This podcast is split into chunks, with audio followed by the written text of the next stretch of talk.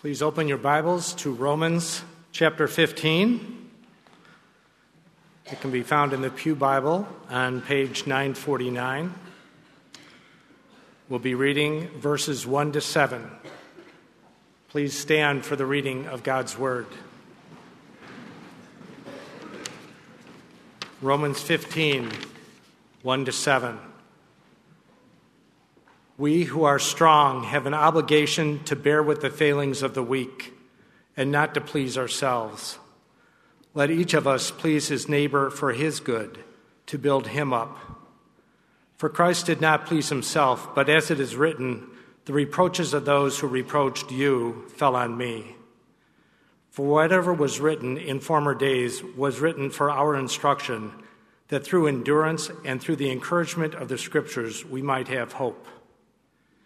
May the God of endurance and encouragement grant you to live in such harmony with one another, in accord with Christ Jesus, that together you may, with one voice, glorify the God and Father of our Lord Jesus Christ.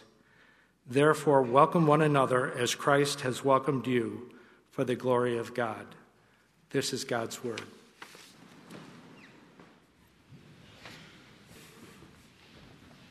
Let us pray.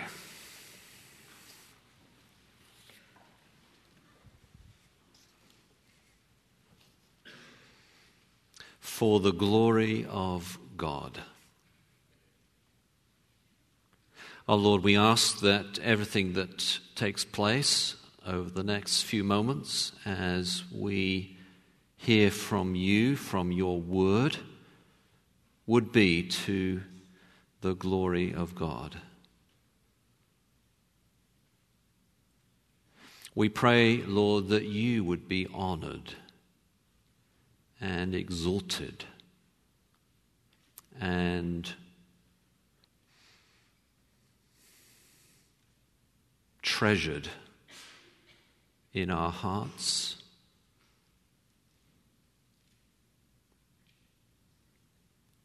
We thank you, Lord, that you are not a figment of our imagination, but you are real. Indeed, you are here by your Spirit, present. And you are not a silent God like the idols, but a speaking God. These truths are too high for us and too awesome, and yet they are true. And so we ask now, Lord, that this would be to the glory of God, to your glory, and thereby thrill us with your beauty and love. For we pray it in Jesus' name. Amen.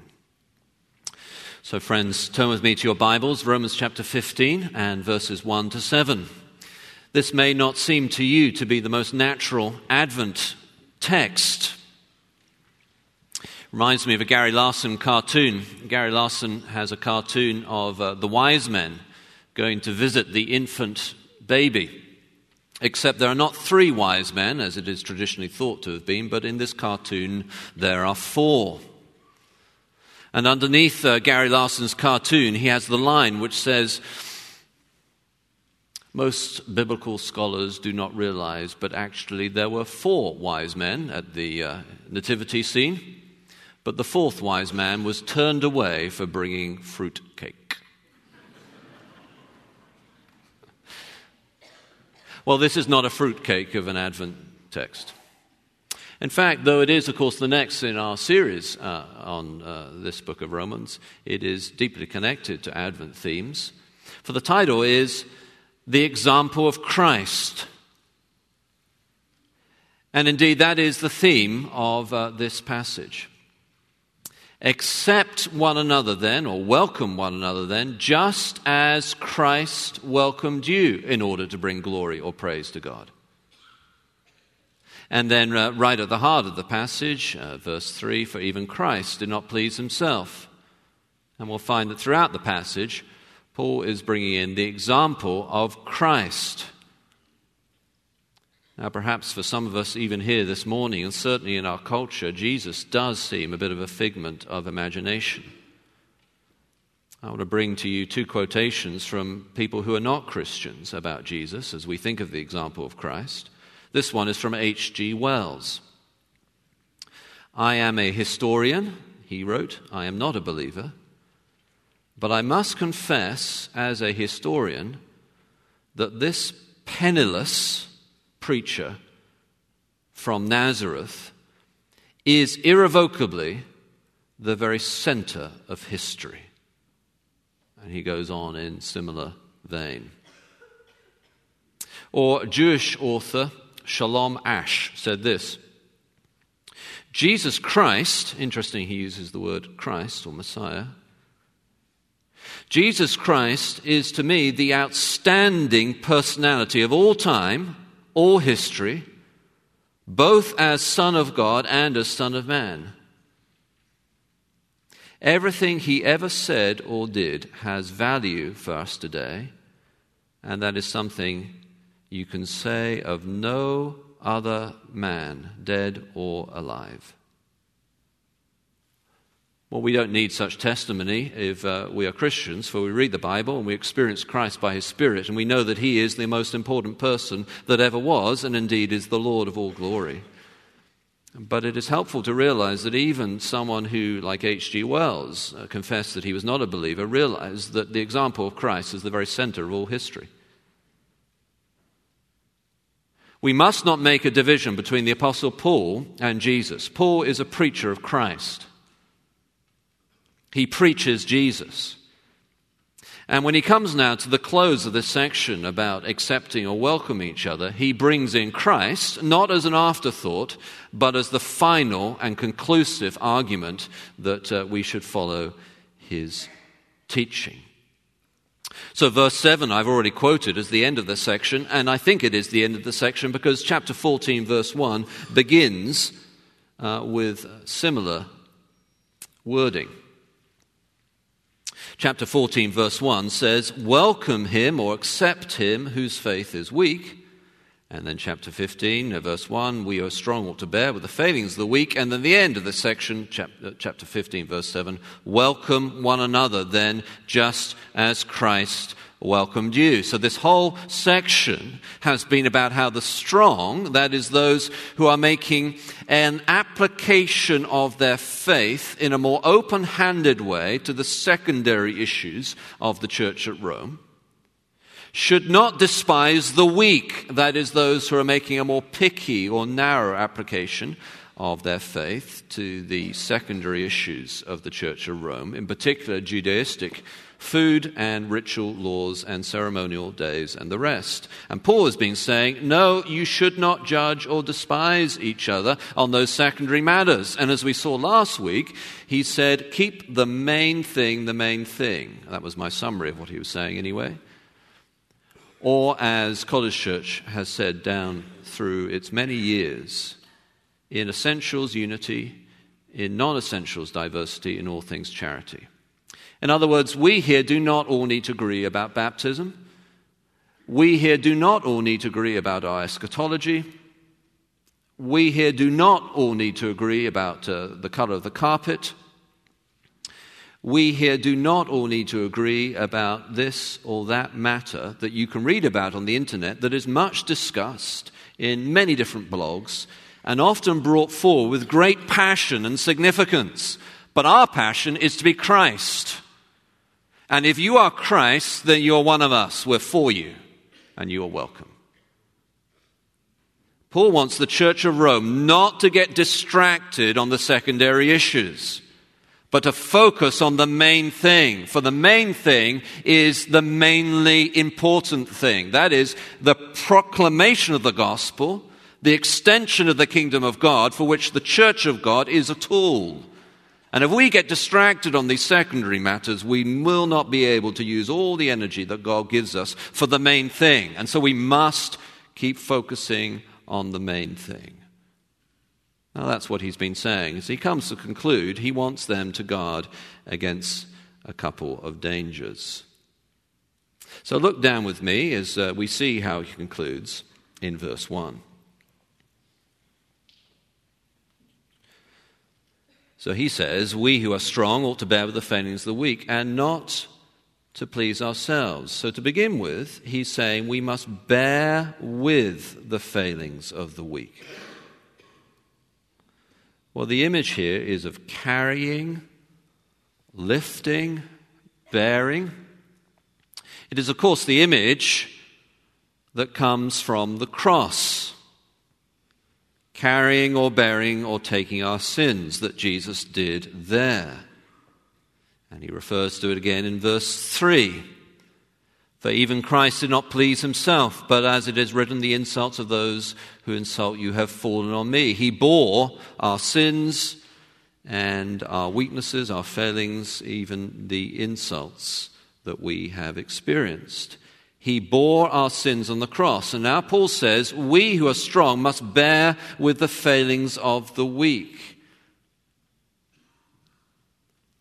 Now, that does not mean that we give up trying to disciple or encourage or shape or form someone who needs to grow in their understanding about various matters in the Christian faith. As he'll say in a moment, we must uh, please our neighbor in order to build them up. We're aiming to grow and develop as Christians here. It does not mean that we think that uh, the weak in their attitude and in their faith have the right answer. For as Paul said last week, as we saw, no, actually, they are wrong in their attitude. They do not have the right answer about this secondary issue of food and ritual and ceremonial days. They do need to grow in their understanding about it, but it must mean that we are to bear with the failings of the weak. That is, that we are to carry those failings and have an attitude of welcome and acceptance. Makes all the difference, doesn't it? If you sense that you are welcomed, whatever race. Of course, there's a racial issue here behind this. You had Jews and Gentiles in the same church. Whatever race, whatever culture, whatever class. Uh, those of us who are upper class can be snobbish to those of us who are lower class. Of course, it can work the other way. There can be an inverse snobbery where we judge those who we view as more powerful than ourselves and they despise us. Paul says the church is not to have any of that. We welcome each other.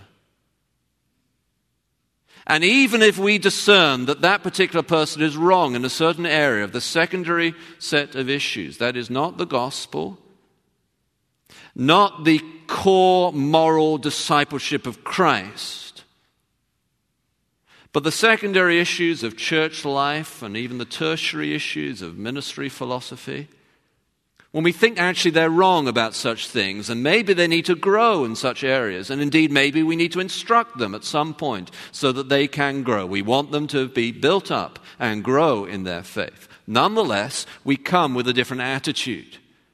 We come with the attitude of bearing with those failings. As the Bible says elsewhere, love covers over a multitude of sins. And that means for you, when you come in this door and perhaps you feel like, Am I really welcome at College Church? I'm not sure whether I fit or not. You are welcome because Christ has welcomed you, and that is true for any race, any culture. For the central ground on which we stand is not culture, it is not class, it is not any of those secondary issues that divide people all over the world and indeed in this country. They do not divide us. We stand at the foot of the cross, and all nations are welcome here. And all cultures are welcome here, and all classes are welcome here. And we do not make divisions over food, which is so often a cultural or class or race issue, special ceremonies or days, again, so often a class or racial or cultural issue. No, the one Lord of all is Jesus Christ. And on that basis, we are all welcome. It's very, very important that we get that straight. At the heart, the primary issue is the gospel, discipleship. Now, of course, in our culture today, people put other things at the center. They do not put Christ and discipleship. What they put at the center is there is no truth. And indeed, any moral behavior is acceptable. And what they were saying is the only way you can have a community or unity is by saying there is no truth and all behavior is acceptable, particularly sexual um, um immor- immor- immorality of various kinds. We need to remove all those barriers in order to have community. But the great irony of it, as, as that doctrine has been proclaimed in this country for the last 50 years, we are more divided than ever. Is that not true? And when the gospel of Jesus Christ took prominence, we were united. Why? Because Christ is Lord and relativism is divisive. The reason why it's divisive is if you do not hold to that doctrine, then you are not welcome. It is deeply exclusionary, it excludes so many people. But in Christ, all races, all cultures, all classes are welcome. And that means, as a community, we need to reflect that and bear with the failings of the weak. But then, uh, the second half of verse 1 and verse 2, we are to have an attitude not to please ourselves. For each of us should please his neighbor for his good, to build him up. Well, this is very difficult, isn't it? Um, someone will say, I thought I was meant to please God, not please my neighbor. But now you're saying I should please people. I, am confused now, Paul. Am I meant to glorify God or am I meant to uh, please people? Should I be a people pleaser? Well, here, I think, is the way to understand what Paul is saying. If we are to choose between, between pleasing God or pleasing our neighbor, we must choose to please God. And there'll be times when that is difficult.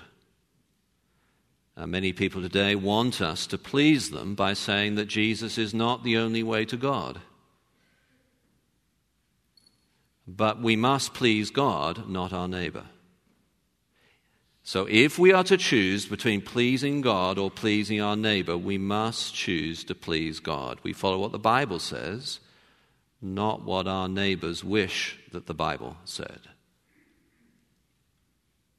If we are to choose between pleasing God or pleasing our neighbor, that is the choice. Of course, we must choose to please God. But that's not the realm in which Paul's teaching here.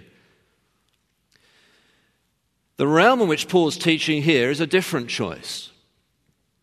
It is the choice between pleasing ourselves or pleasing our neighbor. And so often that is the real choice, isn't it? The secondary issues are so often matters of preference. Or, if we're really frank with each other, matters of what pleases us.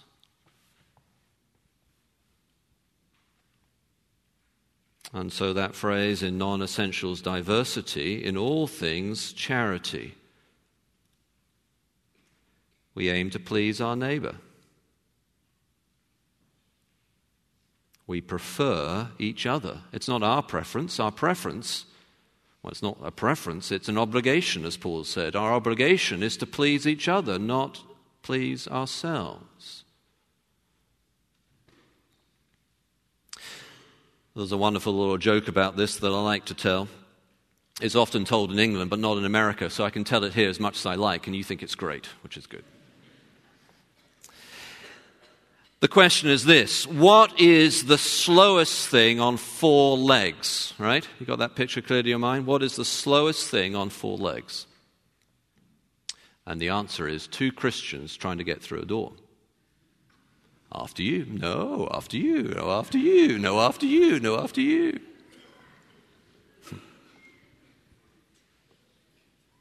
It's pretty silly, isn't it?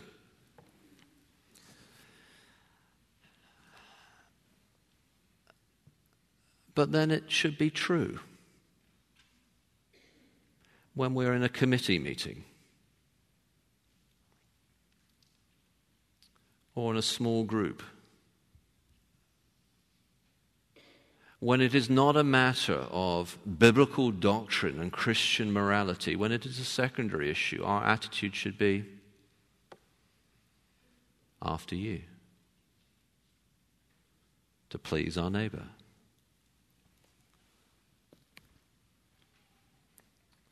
Well, says Paul, actually, this is what Jesus did, verse 3. For this, as we have seen, is characteristic of what Christ did. So, verse 3 For even Christ did not please himself. You see, obviously, Jesus pleased God, but he didn't please himself in a selfish way. As it is written, the insults of those who insult you have fallen on me. Now, this is a very profound um, reference here, and if you have a Bible open, I'd like you to turn to Psalm 69. It comes from Psalm 69 and uh, verse 9. As you turn up that text, I want to quote to you from G.K. Chesterton about this matter here, which really does connect the whole sermon to Advent and the Incarnation and Christmas themes. G.K. Chesterton said this G.K. Chesterton Christianity is the only religion on earth that has felt that omnipotence made God incomplete. What a profound statement. God became man. In other words, there's a part of God in Christ that is revealed in Christ which is not self serving but other serving. And uh, the quotation comes from Psalm 69, and particularly verse 9. Paul, uh, uh, David is saying, Save me, O God, for the waters have come up to my neck. Verse 1. He's in a real trouble. He's in difficulty. I sink in the miry depths where there is no foothold. Perhaps you feel like that this morning. You're not sure where salvation is going to come from. You, you feel that there, verse 4, those who hate you without reason, there are people out to get you. You feel alienated from your friends, perhaps. But why was David feeling this? Well, verse 9. For zeal for your house consumes me, and the insults of those who insult you fall on me. In other words, David was a church man. He put his body in the way of those who are attacking the house of God, and the insults of those who insult you fell on David in some small way, ultimately fulfilled in Christ, who gave his blood for the church. So back to Romans 15 the insults of those who insult you have fallen on me. In other words, when we ask ourselves the question, what would Jesus do? Right at the heart of that question must have reference to the local church. Jesus took the insults that had fallen on his people. Now, why does Paul bring all this in, all this biblical theology that we could spend a long time unpicking and discussing? Why does he bring it all in when he's focusing on this matter of how we are to welcome each other? Well, the obvious answer is because we are to focus on Christ. There's so many issues out there today that we could talk about, and at some level we should talk about and have seminars on and even sermons on. There is a place for discussing the controversial issues of our day, of course. But there must be a primary place for focusing on Christ. That's what Paul was trying to get them to do. The way to get people to accept each other of any culture, any class, any race is to think about Christ. And then we remember he did not please himself. And then we have a point of unity. A church or a ministry that is disunited is always a church or a ministry that has forgotten its primary vision. As Paul says elsewhere, For I resolved to know nothing when I was with you but Christ and Him crucified. So, how do we have this welcome? Well, we focus on Christ. And of course, then Christmas is a wonderful, wonderful reminder of all that. His humility, indeed, His humanity. And most of all, of course, his death on the cross when he took our sins and the insults that God's people had and indeed still do experience. When we think of what went on in uh, Egypt uh, this week uh, to the Coptic church there, when we think of all the sufferings of God's people that Christ Himself has carried, how can we not welcome someone of a different culture, a different race, and a different class? It is simply impossible. So we focus on Christ. But then also, uh, verse 4, we focus on Scripture. So he says, verse 4 For everything that was written in the past was written to teach us, so that through endurance and the encouragement of the Scriptures, we might have hope. Or perhaps that's what you most need this morning hope. Perhaps you've come in this morning saying, I'm really in despair, I'm on the point of giving up. If I could give you one remedy for that feeling, it would be this the Bible. Before you leave this morning, would you make a fresh commitment to read the Bible? If you are lacking hope, if you're not sure where the courage is going to come from for the next task on your agenda or on your to do list, the number one remedy is simply the following read the Bible. Man does not live on bread alone, but on every word that proceeds from the mouth of God.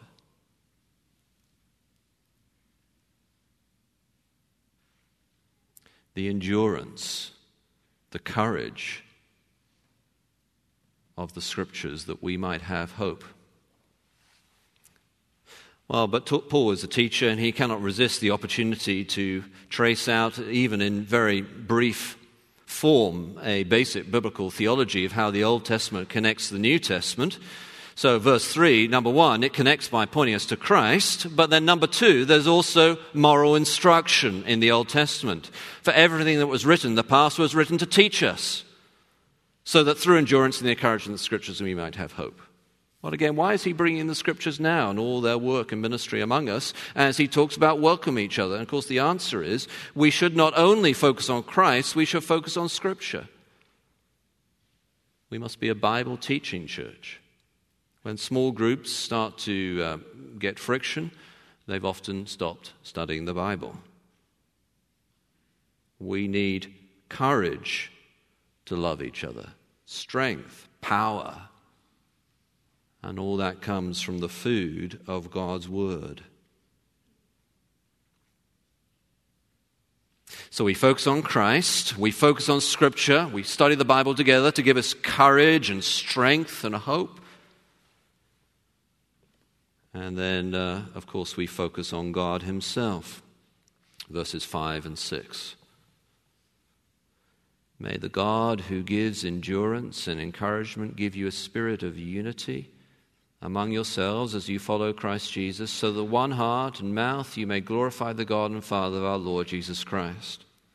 Uh, I've been thinking about this a lot over the last week or so. I'm preaching next Sunday on the book of Isaiah, or as uh, you people like to say, Isaiah and in particular Isaiah chapter 9. And I won't preach that whole sermon for you, but I want to give you a sense of what Paul is saying here that is illustrated by Isaiah chapter 9. In the book of Isaiah, the prophet is saying, do not trust in political alliances. Do not trust in this or that other thing. Do not fear. Trust in God. And here, similarly, Paul is calling us to focus on God Himself, God who gives encouragement, who gives endurance. In other words, God is not simply an idea. He is not simply a worldview. If I, if I may put it like this, God does things.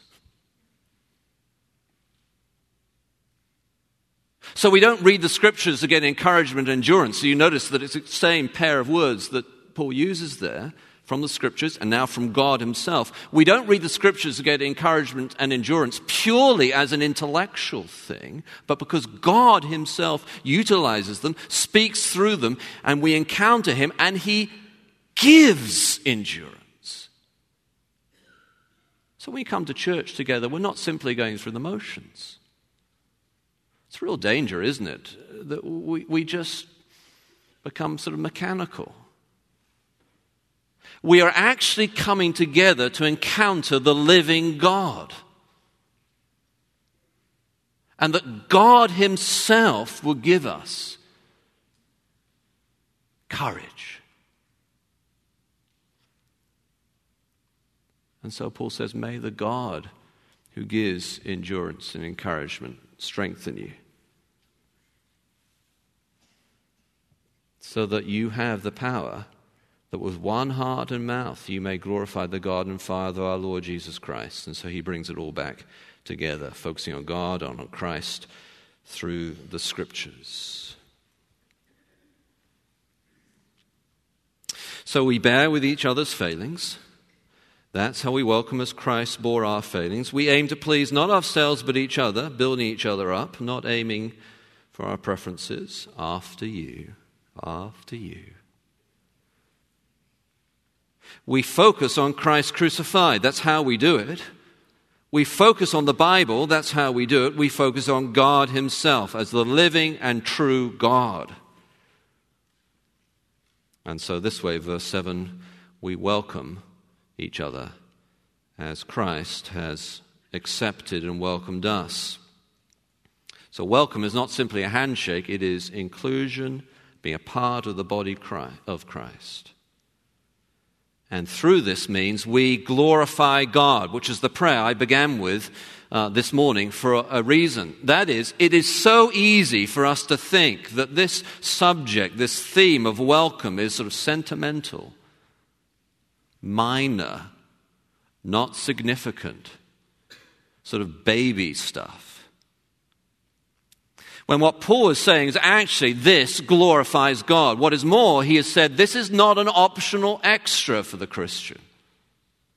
This, he has said, is an obligation. We who are strong, verse 1, ought to bear with the feelings of the weak. We must If the point of our unity is in Christ, if that is the primary thing, then we must, we have an obligation to bear with the failings of those who are in Christ, for that is the primary thing. This is an obligation. It's a very important word, I think, that for Paul in Romans. If you come back with me very briefly as we conclude now to Romans chapter 1, verse 14, you'll see how he began using that word he says there, I am bound, or same word, obliged, both to Greeks and non Greeks, both to Greeks and Jews, Jews and Gentiles, all nations, both to the wise and the foolish. You sometimes wonder whether for Paul, being bound to the foolish was almost more difficult than being bound to the Greeks. I don't know. He was such an intellectual, wasn't he? I am bound both to Greeks and non Greeks, both to the wise and the foolish. That is why I'm so eager to preach the gospel also to you who are Rome. So there's an obligation there, he feels, to preach the gospel to all nations. Then he come to me, uh, with me to chapter 8 and verse 12. Here is another obligation. Therefore, brothers and sisters, we have an obligation. That is something we must do. But it is not the sinful nature to live according to it. No, it is to live according to the work of the Spirit and to become increasingly like Christ. So grace is not cheap grace. We must grow in our holiness and discipleship. It is an obligation. And then you see the same word in chapter 13. This time used about our relationship to secular society. Chapter 17, uh, 13, verse 7 give everyone what you owe him, or what, there's an obligation here. And then verse 8 let no debt remain outstanding except the continuing obligation to love one another. And now he comes to uh, 15, verse 1. We have an obligation, or we ought, or we must bear with the failings of the weak. This is not an optional extra. We have been welcomed by Christ, therefore we must welcome each other. It is an obligation. Of course, that word obligation or debt is difficult. It could so easily become a new sort of legalism. We are saved by grace. And yet, says Paul, because of that grace, there is a grace wrought obligation. In any case you think I'm being novel or strange or different, let me quote to you two old hymns that make a similar point one well known, one not well known. First, a debtor to mercy alone. That's what Paul's talking about here obligation. A debtor to mercy alone. My name from the palm of your hands, eternity will not erase. Impressed on your heart, it remains in marks of indelible grace. A debtor to mercy or a debtor to grace? Yes, I to the end will endure until I bow down at your throne, forever and always secure, a debtor to mercy alone. And then, less well known from John Newton. I'll just quote a couple of lines for the sake of time, but they are the most important ones of it a less well known John Newton hymn. He says this What think you of Christ? See the example of Christ? What think you of Christ? That is the test to try both your state and your scheme. That is, uh, both who you are and how you act. You cannot be right in the rest. That is, you cannot get everything right in your life. You cannot be right in the rest unless you think rightly of Him. Or, as Paul says, welcome each other as Christ has welcomed you. Let us pray.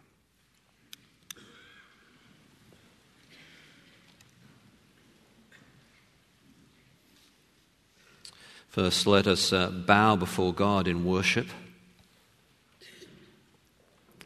and ask Him to give us endurance, that is, the ability not to give up. And ask Him to give us courage, encouragement, that is, the boldness to live as Christians today encouragement and endurance. Let us ask God to do that for us now.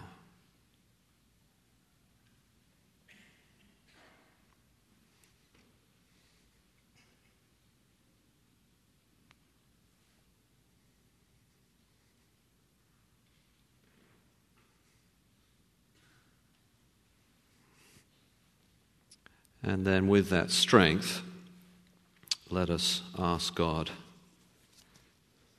as we are debtors to mercy alone,